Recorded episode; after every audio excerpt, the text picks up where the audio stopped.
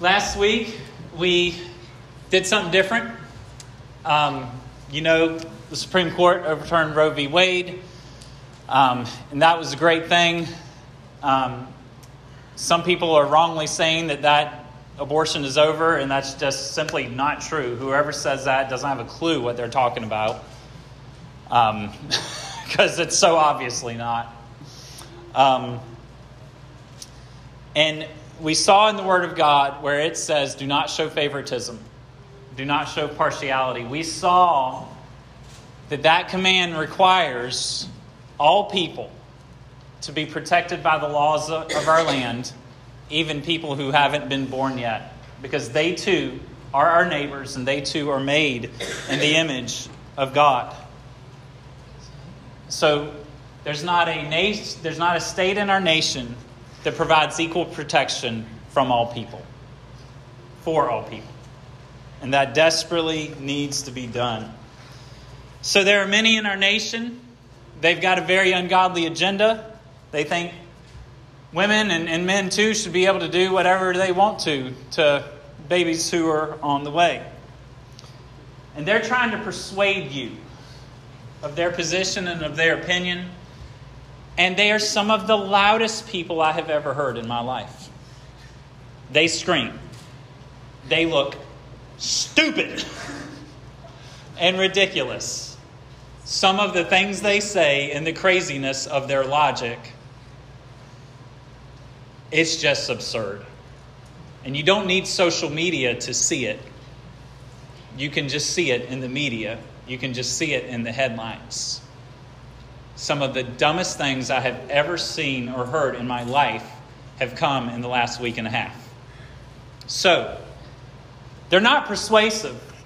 Anyone who loves Jesus and who knows the least little thing about their word is not going to be convinced that they're right and we're wrong. But while they're not persuasive, they are loud. They are very loud. They're like a giant 150 pound dog that is barking but has absolutely no teeth. They got nothing, y'all.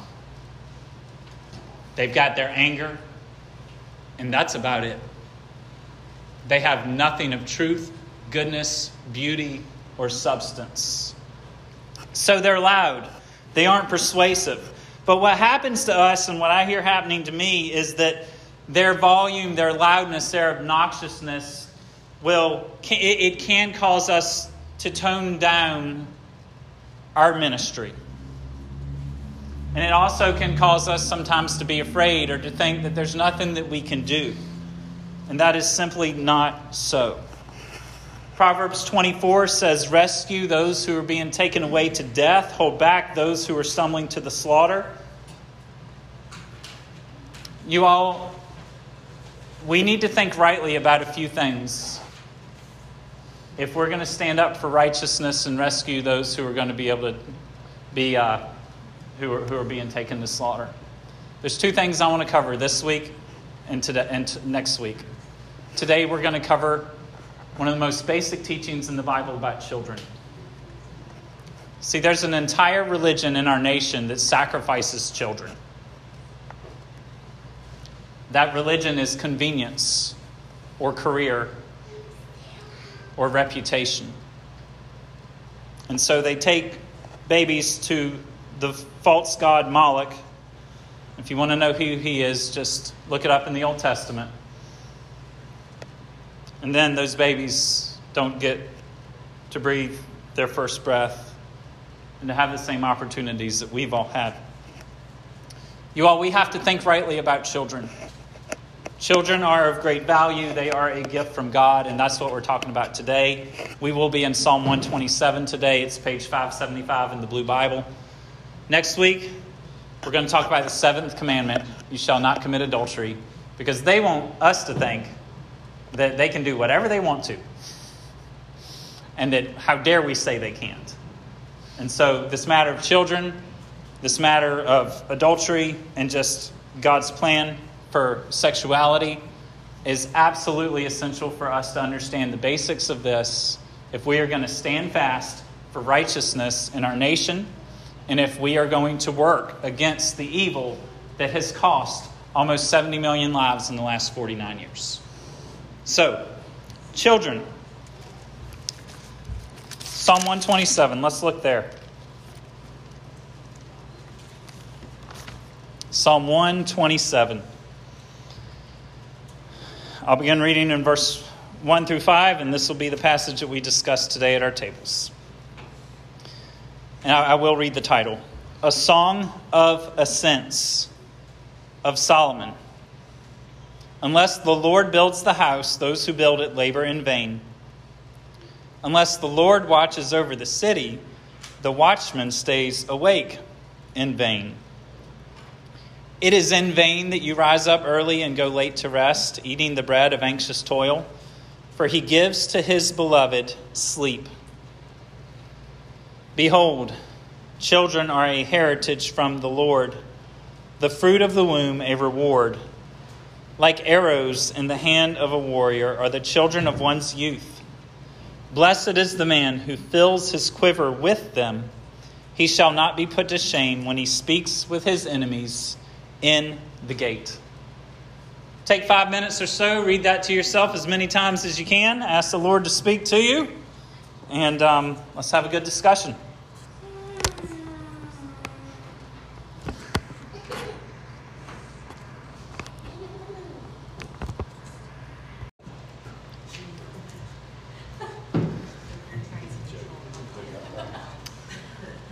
So, this is a, a, very unique psalm that we have. Sorry to cut you off. I know there's some good things being said.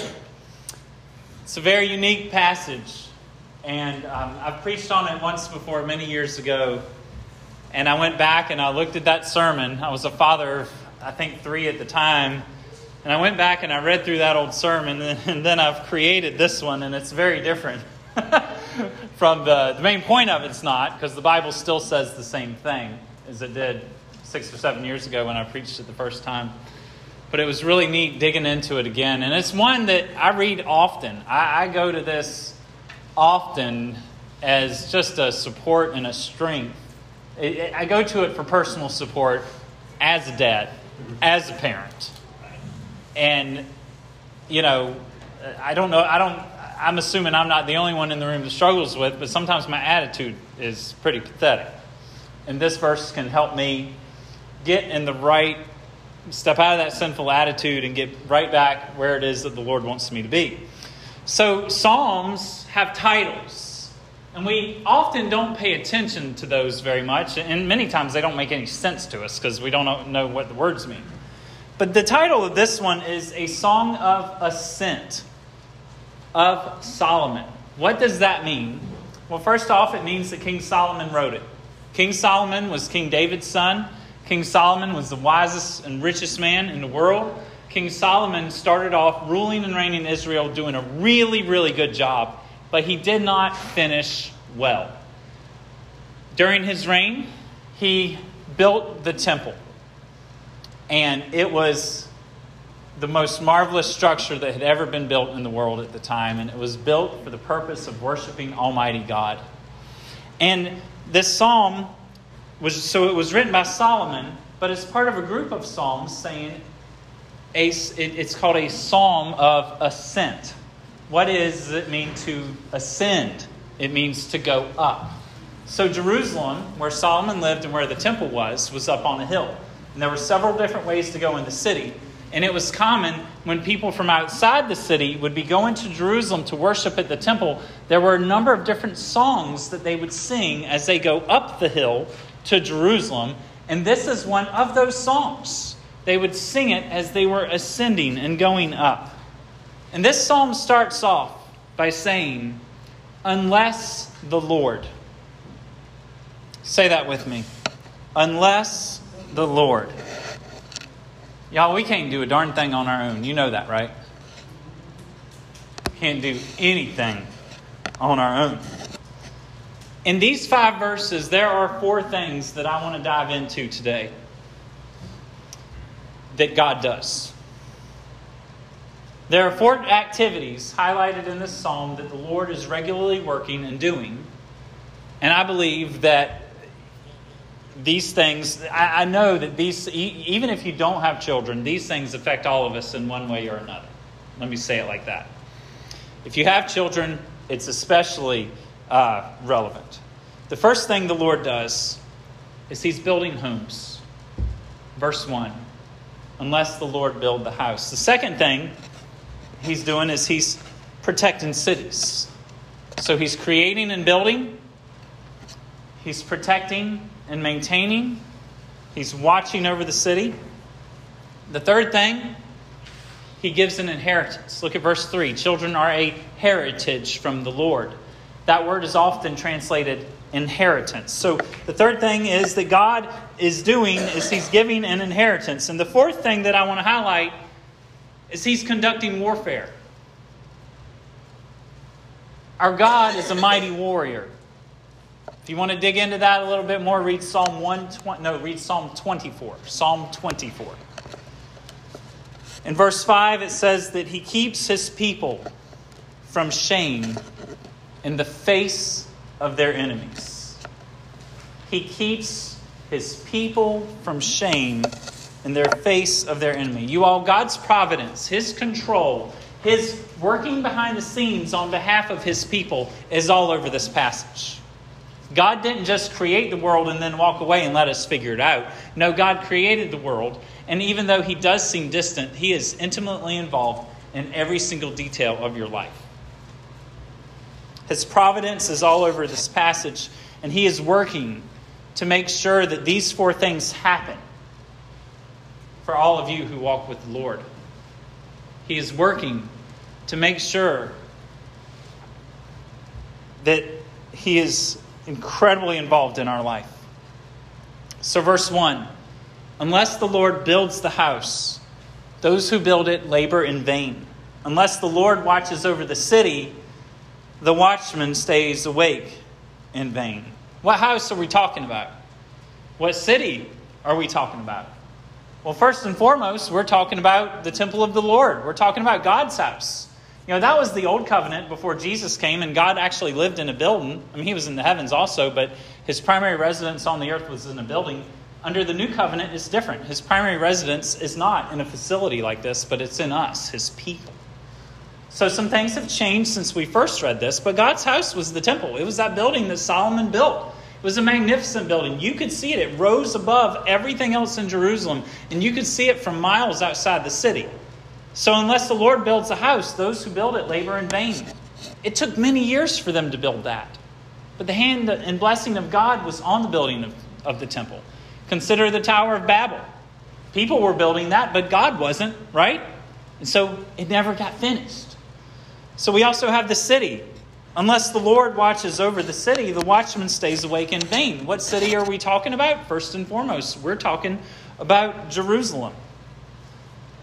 But I believe that there's an application from this passage. It's not these truths are not exclusive to Jerusalem and to God's house as the temple, but these passages are relevant to our houses this truth that unless God does it, we are doing everything in vain, that is relevant to your life. It is relevant to your family. It is relevant to your town and your community. If God doesn't watch over Gates County, this is not going to be a good place to live. You all, it is God who creates and it is God who maintains. God is building the house, He is maintaining the city.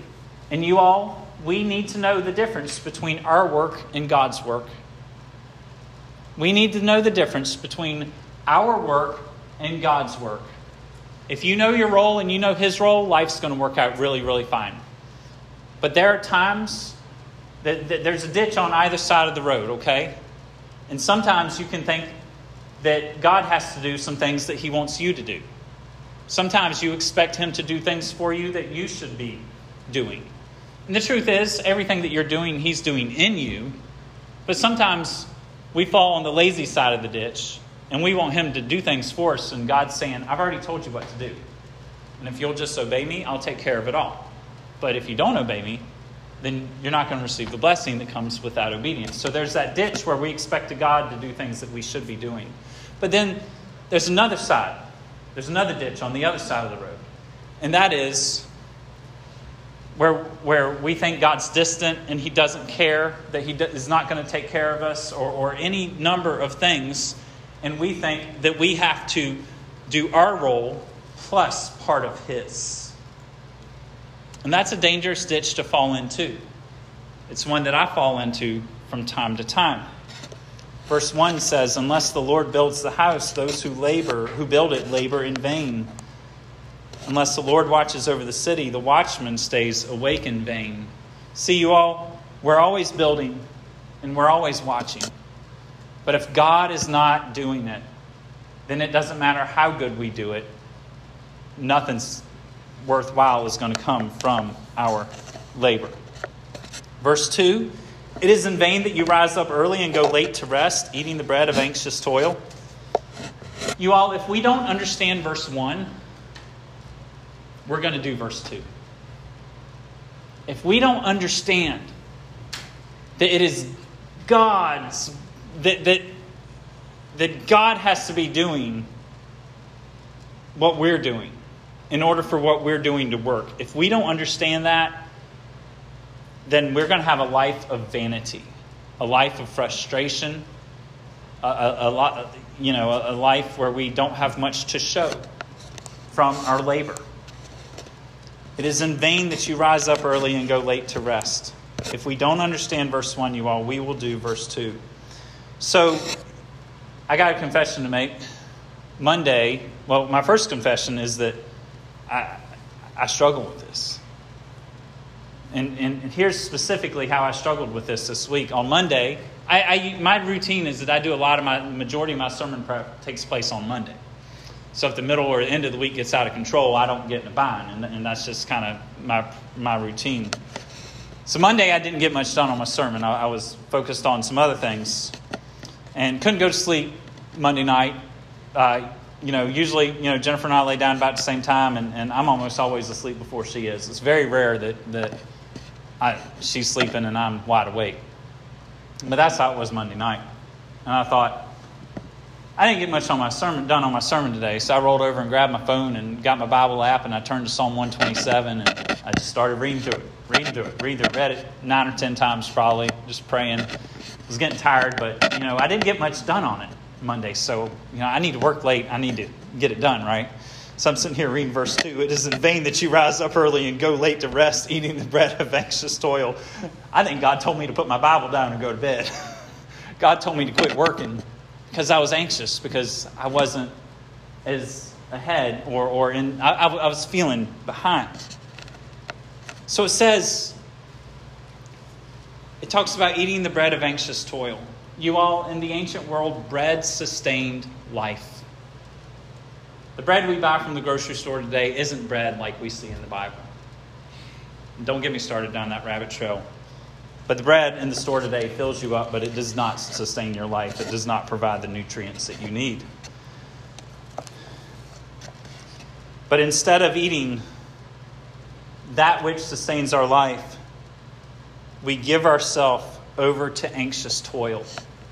We consume the bread of anxious toil, thinking that just as good, healthy bread should sustain our bodies and make it strong so, you know, I got to work really, really hard to stay up all night and get up super early and live on three hours of sleep or five hours of sleep or not have a Sabbath day of rest. Like, I've got to do all of that. That's the bread I eat. That's what I have to do to live. And if I don't do that, then I'm not going to have all I need. This bread tastes disgusting. And after you eat too much of it. You vomit it out in one way or another, and it's no way to live. You all, if we don't understand verse 1, then we're going to do verse 2. And we have to repent of living our lives thinking that everything is up to us.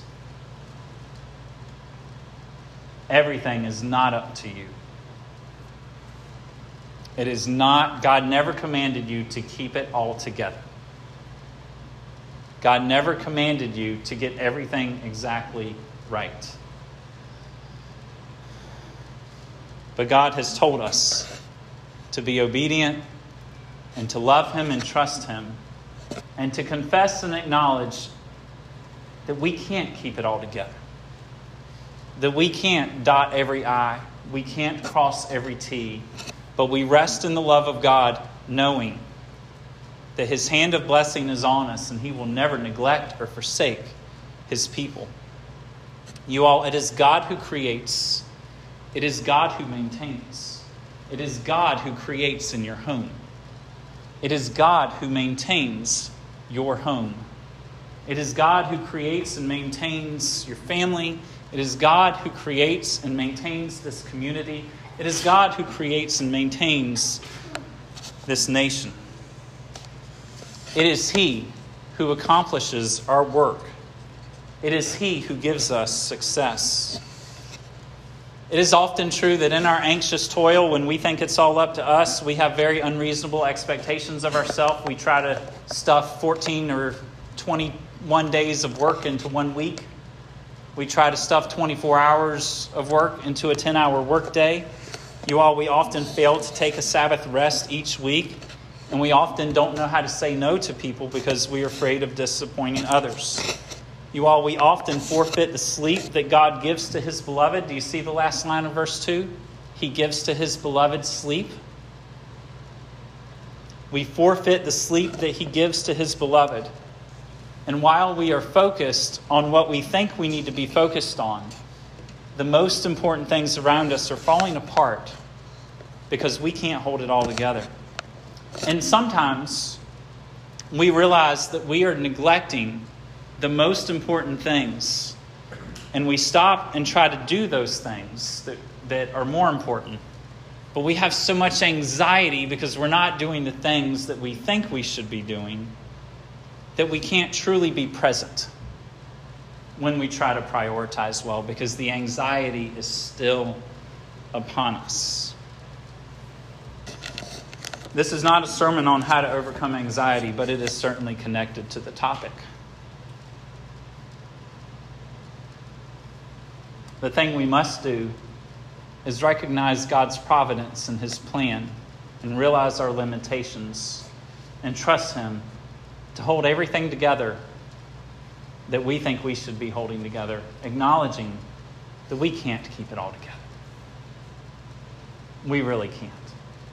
No matter how much we love our family, no matter how hard we work, no matter how much, I'm talking to us men, no matter how much we try to provide a great home, you all, we can't do all the things that we think we should do. But what we can do is trust God and be obedient to Him today. So we see that God's doing two things so far. He's building a house and He's watching over a city, right? Here's the third thing He's doing. Verse 3 He's providing an inheritance. You all, God is providing an inheritance. Where do I get that from verse 3? Look at it. Behold, children are a heritage from the Lord, the fruit of the womb a reward. You all, the word heritage is inheritance. That Hebrew word is often translated as an inheritance. So, children are a heritage or a gift or an inheritance from the Lord. Got a lot of parents in here. I guess every single adult in this room is a parent. You all, children, are a gift from God. Even when they don't feel like it, you all, this stands true. You have a parent. You are a gift from God. Even if your mama or daddy does not realize it. Children are a gift from God. You all, they are a portion or a share assigned to you. Maybe you own property. That's your piece of God's world to take care of. Well, if you have kids, that's your portion. That's your gift that God has given you to take care of. They are what you get to work with, they are what you will leave behind. You all, this word that means inheritance um, or, or the idea of inheritance in the New Testament, we see that as Christians, we inherit the kingdom of God. The New Testament says that we inherit eternal life. The New Testament says that we inherit salvation. The New Testament says that we inherit the new heavens and the new earth in the day that is yet to come. Y'all, we'll hold on to that, right? We're excited about that, right? Do you consider your children gifts from God? Do you consider them gifts from God on the good day? Do you consider them the gift from God on a bad day? You all, we shall not squander away our inheritance. Those of you with kids at home now, don't expect someone else to raise them for you. Moms and dads, that's your job. Kids, I guess my kids, y'all better raise your kids. Me and your mama ain't going to do it. You're going to do it. we'll help. You all, we can't squander our inheritance or take someone else to take care of it. Think about the story of the prodigal son. The two brothers had a wealthy family. The younger son said, Dad, give me my inheritance now. I want to go away. I want to get out of here. And what did he do? He went away and he squandered his inheritance. Do not be like the younger son. Do not squander your inheritance. So, our translation says that children are a heritage from the Lord. Why does it choose the word heritage? Well, there's a lot of reasons. I think the most obvious one, though, is that your children are coming into your family story. And, and there's already history, right? From way before we were here, and then certainly before your kids were here. But then, so they're inheriting that, that the story of the family is going and continuing through you, and they're, they're it's like they are an inheritance, but they also inherit what's going on in the family. But then they're going to continue the family line. And so when I think the word heritage, I'm thinking about things that came before me and things that are a part of me and that things that will pass on. What will, my, what will I be known for? And so when we see that children are a heritage from the Lord, we have to recognize that, you know, in many ways, they're going to be what we're known for. Think about the people that you know. Do you, when, when you assess them, when you consider them, do you think about their worldly goods or do you think about their children and their family? What is it that makes a person and, and the substance of their life? Many times, if, for parents, it has to do with their children. So, you all in the ancient world and, and today too, not everyone inherits the same thing. You all, God doesn't give everyone children, and that's okay. In households today and in the ancient world, you know, mom and dad die, not all the kids get the same amount. In the ancient world, the first son always got the most. And it's different for different reasons, some good, some bad today. You all, God withholds children from some, and just because God didn't give someone kids, it doesn't mean that they necessarily did anything wrong. God doesn't call all people to be parents. Some couples are only given a few, some couples are given many. You all, what we must do as Christians is stop telling God how much of an inheritance He can give us. God, I want four and that's it.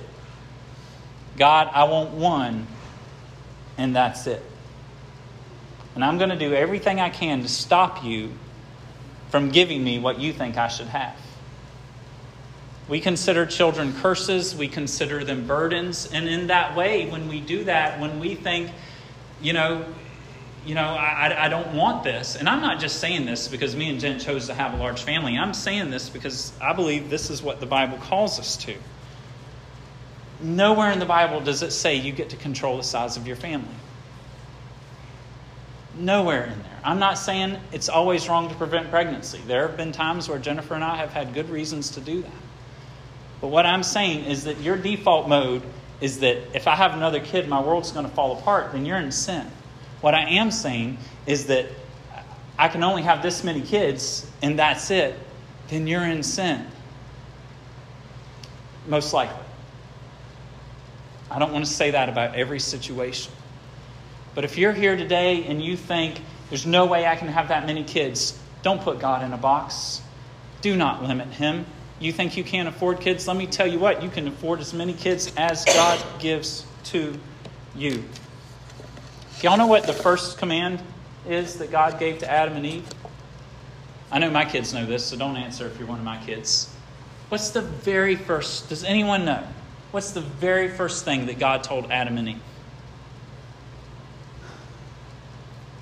I didn't realize this till five or six weeks ago. The very first thing he told them was be fruitful and multiply. The very first thing. Y'all, that's important. He created man in his own image, and you all, God wants to fill this earth with his image bearers. If we are created in the image, that's uh, Genesis 128 if anyone's looking for that. Y'all, people are made in the image of God. Do you want people to see God? Then make more people. You all, the world we live in wants you to be scared. Well, you can't provide, so you don't need to have more kids. Maybe some of your family members have told you that. I've had family members that have been crazy stressed out over the size of my family, and they think that they have to take care of it. And I'm like, I'm a grown man, I can take care of them. Actually, it was to be more accurate. I'm a grown man, and God loves me, and I'm going to work my, hard, my hardest I can, and the Lord's going to take care of us. We live in a world where people, even the people of God, even people who love us, get scared to death for us. And they're more nervous than we are. And they can often cause us to be more nervous. And we have to say no. We have to say, Get behind me, Satan. All right, don't call them Satan to their face, but you know, that's the idea. You just that is a lie. God can take care of me. And you embrace the word of God and not the fear, not the anxiety, and not the worry that God that, that people want to thrust upon you. Some people will tell you, many in the media will tell you that the earth can't sustain all these people. People keep having babies there isn't enough. That's a load of garbage. I've done some reading on that. There is nothing true in that statement at all. And I wanted to ask you this too. Did you know that nations rise and fall as the birth rate rises and falls? Look at what's happened in China in the last 40 years when they said that you can only have one kid. And when the birth rate, when the average birth rate falls below, I think it's 2.2 or 2.3 kids, the nations begin to decline.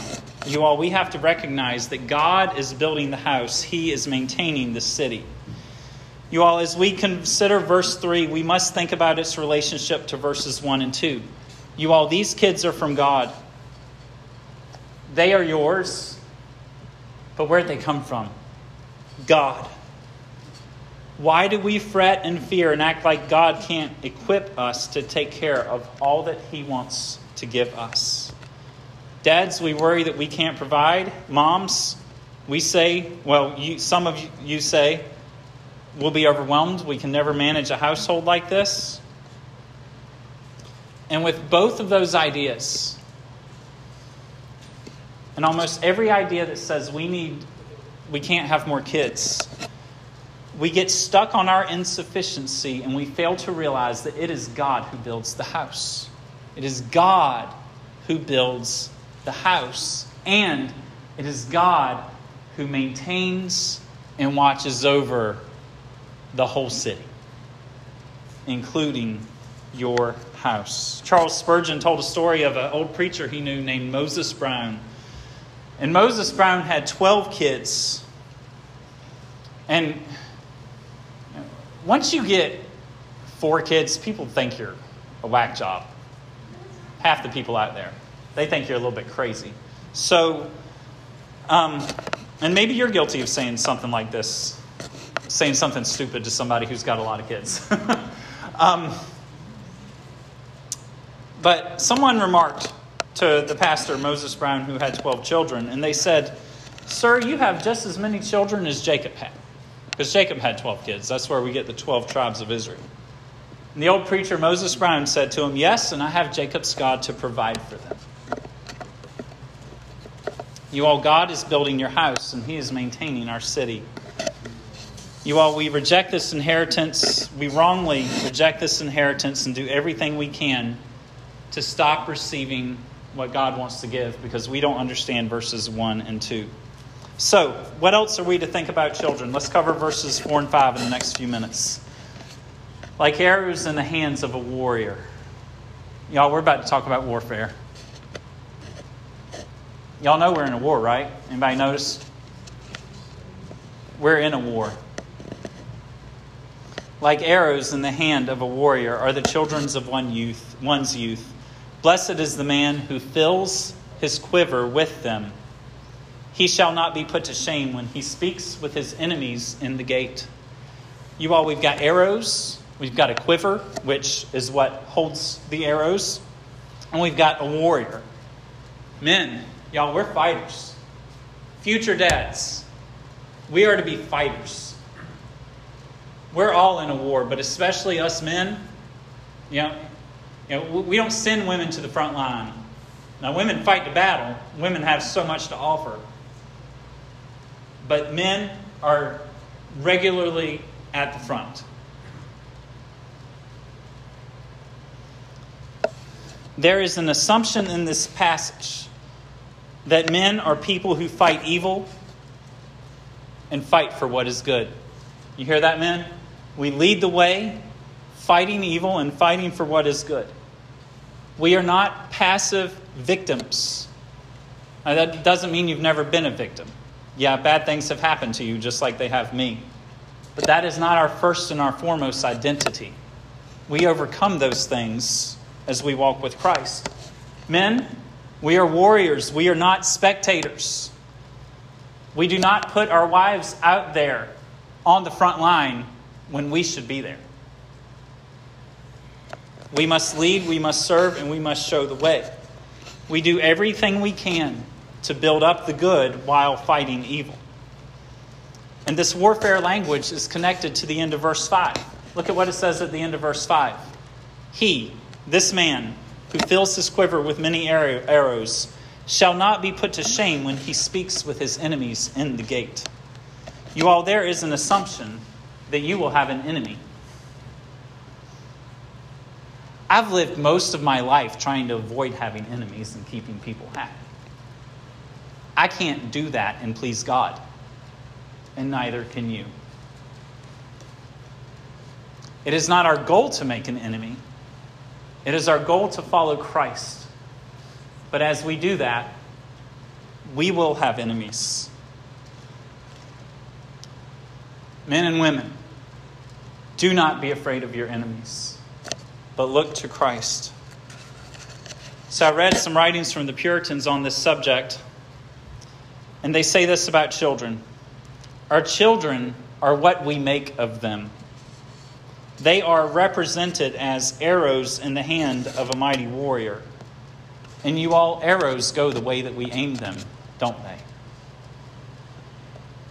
Arrows go the way that you aim them. And this application is obviously for mom and dad. Mom and dad, point your kids towards the price of Jesus. You've got 18 or so years pull that string back.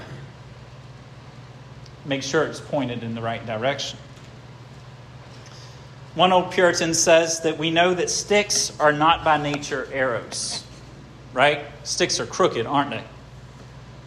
A crooked arrow don't do no, you any good. It's not going to slay anything. An arrow does not grow straight, but it is made straight. An arrow does not grow straight, but it is made straight. By nature, sticks are knotty and rugged, but by hard work, they will be made smooth and they will pierce and destroy whatever you aim that arrow at. You all, how do we sharpen our arrows? And this is where it gets real practical. How do we sharpen our arrows? Proverbs 22 6 Train up a child in the way he should go, and when he is old, he will not depart from it. Men and women, you should know your kids better than anyone else. And you should Help them figure out which way they should go, and you could train them for that and send them out to do it and change the world. You need to know your kids. You need to help them see what they are made for. You need to do things with your kids. You need to turn off the TV. You need to turn off the video games. You need to do something together. You need to work and play. I'm not saying you can't play a video game or watch a TV show with your kids, but I'm saying most of us do that way more than we should, and we should be doing other things and get a bit more creative and productive than what we usually are. You all, we need to lead our kids in family worship. This responsibility falls primarily on men, even for us who might feel like our wives are closer to Jesus than we are. That does not disqualify us from serving in this way. Deuteronomy chapter 6, it says these words, and this is going to be the first message at the parenting conference by Brother Carlton McLeod. He's going to preach on this passage. These words that I command you today shall be on your heart. You shall teach them diligently to your children and shall talk of them when you sit in your house, and when you walk by the way, and when you lie down, and when you rise. You shall bind them as a sign on your hand, and they shall be as frontlets between your eyes. You shall write them on the doorposts of your house and on your gates. In the New Testament, Ephesians 6 4, it says this Fathers, do not provoke your children to anger, but bring them up in the discipline and instruction of the Lord. Dads, we got to lead the way on this. Future dads, you got to lead the way on this. How can we do that? The way we've structured our worship time on Sunday at Hope Fellowship provides some steps for you at home. You always know what I almost always know what I'm preaching on next week. Read that passage at home with your family. Use the four questions that are in your worship guide. What does that passage say? What does it mean? How do I obey? And, and how, do, how do you share it with others? Use them Get them thinking about the, the passage before we show up here on a Sunday. Also, you teach them yourself. Do you see something in the Bible and know it's true? Then you teach them just like I'm teaching you. Step into that authority in your home. Our weekly catechism, use that worship guide. Take it home and memorize that with your kids during the week. Our monthly prayer guide, use that to pray at home. And we'll all be praying the same thing 31 days a month instead of just one day a month. And if you have some other type of system that's different from what I just mentioned, then use that. What you must recognize is that you have a part to play and that God is building the house, He is maintaining the city. And we must be obedient and do the part and play the role that He wants us to play. You all, our time to teach our children is limited, isn't it? You hold your children in the quiver for a while. They stay with you at your house for a time. About a year ago, I realized that Creed's childhood was two thirds of the way over. And that rattled me. Two thirds of my time with my oldest child is over before he's going to be an adult. Now, he'll always be my child, obviously But there's going to be a day when he's an adult and our relationship is not the same. There's a time when we have to release them. I want you all to start training them early. And if you haven't been training them and have wasted time, now's the time to begin. Is it easier to carve an arrow out of a young branch or a big old tree trunk? Yes, it is. Yes, it is. Now, if your kid's already almost a tree trunk and you haven't been started training them, then start training them now before they get any bigger. It's not too late. Y'all, it ain't too late. We can't delay their training. You all, we must fight evil in the world today as these arrows are released. We know that arrows are used to kill. In the Bible, the bow and arrow, it's an effective instrument for war and execution. Archers were some of the leaders in the battle, and it is the sense of its penetrating and deadly accuracy that teaches us the importance of the arrow. And this warfare is not physical. We're not trying to end the life of people that we disagree with. I'm not promoting the conquests of church history that were just awful and politically driven. No, we are conquering evil in the name of Jesus by the gospel and by the Spirit of God. And as we do that, Jesus changes sinners, He converts them, and He rescues them from their evil, and He conquers their evil with the deadly weapon of our children that we send out into the world. Blessed is the man who fills his quiver with them, it says in verse 5. You all, it is through our inheritance that we are blessed.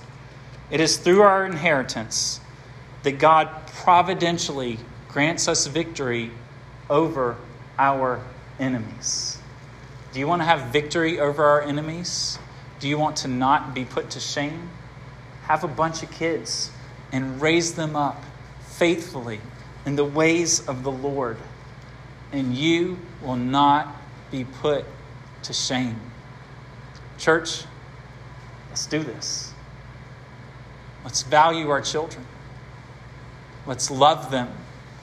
Let us show the world, an evil world that wants to wipe them all, wipe many of them out. Let's show them how great of a gift they are. Let's pray.